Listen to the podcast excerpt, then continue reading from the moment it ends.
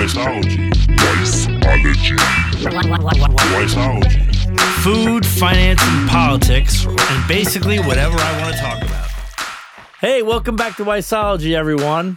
I kind of spaced out last week. I was suffering from news overload, almost sensory overload. But uh, there was so much going on, it was difficult for me to comprehend uh, all at once. So I I didn't space doing it, but I just couldn't wrap my head around a specific topic. However, um, I'm going to take a little departure from the politics to discuss a new pizza place that has opened in Miami. Now, um, it's in the old Fuchs space, um, which was old Persian food. Um, it was a great restaurant uh, as it as it was then, but they shifted, and the owner, great guy, um, and a huge, huge pizza fan. So I, it is. It's been open for a couple weeks. Um, they're going through a transitional thing. They're, you know, they're working on the pizzas. Um, some they had some people consulting with the dough. Um, I brought this up um, with the owner, and he did say, in fact, that this individual had helped them with their pizza, and I could taste it in the dough uh, because it had some of his signature traits. But the owner said that they had tweaked the dough a little with their own um, uh, the, their own ideas uh, on top of what they learned from the consultant. So they're working on doughs for a while. They started making the product. You have to order out. Um, you can't. You, you could dine in chairs outside, but it's really going to be a slice shop. The name of the place is 11th Street Pizza um, because it's in 11th Street, Miami. And if they open late night or they stay open late night and they're around the corner, around the corner from 11, uh, the place will mint money. They could be serving dog shit on paper plates and it would still kill it because when people are rolling out of 11, hammered, pissed drunk, pizza's the go to. Go to. Drunken slice, as I've talking about before, but this is on another level. They brought a um, a pizzaiolo from Joe's Pizza, famous Joe's Pizza, on Bleecker Street, uh, and basically just off of Sixth Avenue, or it was on the the original was on the corner of Sixth Avenue. Um, they got this old timer in there who, who knows who knows his stuff, in theory. Um, and you know, the, the owner has a very he's a passionate pizza person. He's originally from New York, so he gets the concept. I started off with the Detroit slice, or not. No, uh, let me rephrase it. It is their version of a Sicilian slice, and the flavor. I ordered. It's very expensive, but the flavor on this slice, and I got it without the honey, and uh, they recommended or it was offered with the honey. I wanted to try it without the honey. I didn't want to. I didn't want to dilute the flavors. I wanted to taste the sauce, the cheese, the blend. They use Ezzo sausage, which is always a home run. Very good product. I took a bite. The flavor was unreal. Unreal, the flavor. I mean, I was blown away. I mean, a super solid slice. But the dough, the dough tasted great, but the the the, the, the texture, it was I don't want to say soggy, but it was like super humid, like damp. And that's a result of the sauce soaking in to the dough. Plus, it was probably a, a little, in my opinion, a little heavy on the olive oil in the dough. Didn't affect the taste, it, but that's what it affects the texture.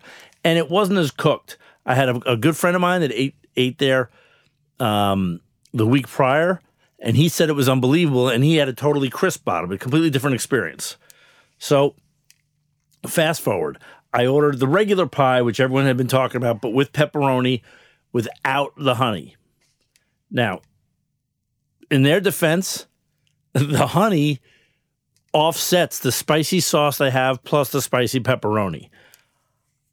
When I ate the the first of the pizza came out, it was burnt, not charred, burnt. Some people like that. I don't. The bottom of the pie was burnt.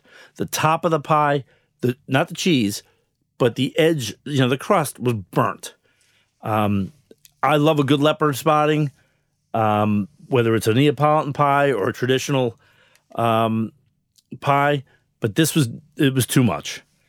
And because I didn't have the honey, and the owner, we talked, I talked about it with the owner, and I said it's just too spicy for me.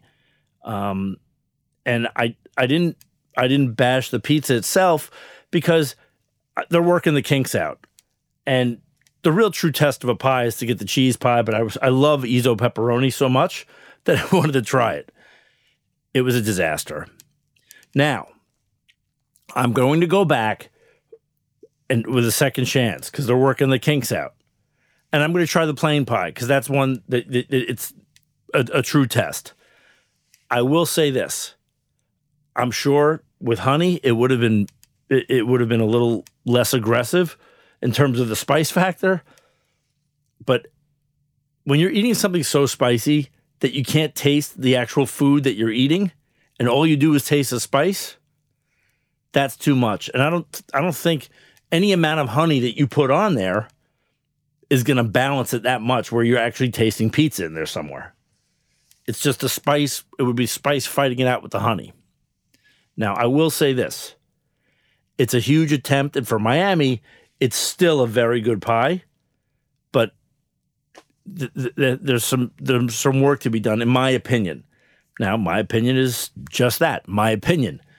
I do have experience making pizza. I have way too much experience eating pizza. This thing, it needs work. I'm going to go back and try it again. But uh, one other thing, by the way, when I took a bite of one slice of the pie, it was paper thin, paper thin. I mean, great. But when I got to a slice on the other side of the pie, it's a large pie, uh, you know, a traditional large pie, so it's eight slices. The other side of the pie was as thick as like a Domino's pizza. I mean, it just was not stretched properly. I don't know if it was just I got a bad deal. I don't know what happened. It could have been a bad dough. I'm going to give them the benefit of the doubt and go back. Uh, but I would say 11th Street Pizza is worth a try. But like with any restaurant or any pizza place, inconsistency doesn't help the cause. Again, Sicilian slice, expensive, amazing flavor. I'm hoping to go back and try it, and hopefully I get a little crisper bottom. I'm not going to ask for a crisp. I want to see how they do it. I'm going to try the plain pie. I'm not trying that pepperoni pie again, unless they let me order a plain pie and just put pepperoni on it. Then it's a whole different ball game. But the spicy sauce underneath, and they warned me that without the honey, it wasn't going to be right. Well, it was a it was a pie of wrong, a full pie of wrong. And by the way, super expensive. But again, they know their market. It's eleven. If you're willing to spend twenty five dollars on a drink, you'll you'll for a plain pie you'll pay twenty eight bucks. It is what it is. It's not for everyone, but for their crowd, it's going to work, uh, regardless of whether they change the recipes or, or it's consistent or inconsistent. Um, I'm super hopeful that they get it right. Uh, I'm sure they will. Uh, the, the owner is, you know, he gets the restaurant business and he loves pizza. Um, I didn't have the heart to tell him I wasn't super happy with it. I'm going to go back. If I have the same experience, I'll share my thoughts. He might tell me to go kill myself, but I did my thing. So I'm not going to give it a number rating. I don't do that. That's the El Presidente's uh, thing. But to be fair, uh, I hit that spot way before El Presidente. Have a wonderful day. Thanks for listening. 11th Street Pizza. Give it a shot. It's worth it. And certainly by Southern Florida standards, it's way better than the average slice. But in the in the in the in the pizza universe, long way to go. Thanks for listening. Okay.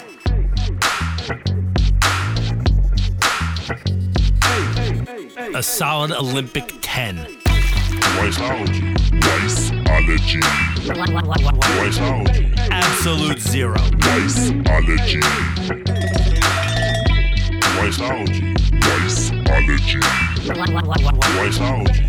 Food, finance, and politics, and basically whatever I want to talk about.